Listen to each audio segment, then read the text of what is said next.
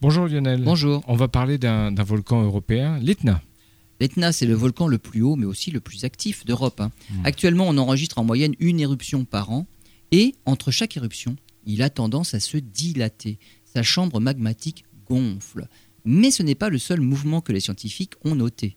Avec les données d'une centaine de balises GPS disposées sur les flancs du volcan, on constate que durant les 11 ans qu'a duré l'étude, l'Etna glisse vers la direction est-sud-est à la vitesse de 14 mm par an, ce qui fait quand même 1m40 par siècle. Il se dirige vers la mer car il reposerait sur une couche de sédiments. L'Etna s'affaisse sur une pente estimée entre 1 à 3 degrés. Ce mouvement est lent, mais on craint un risque d'effondrement.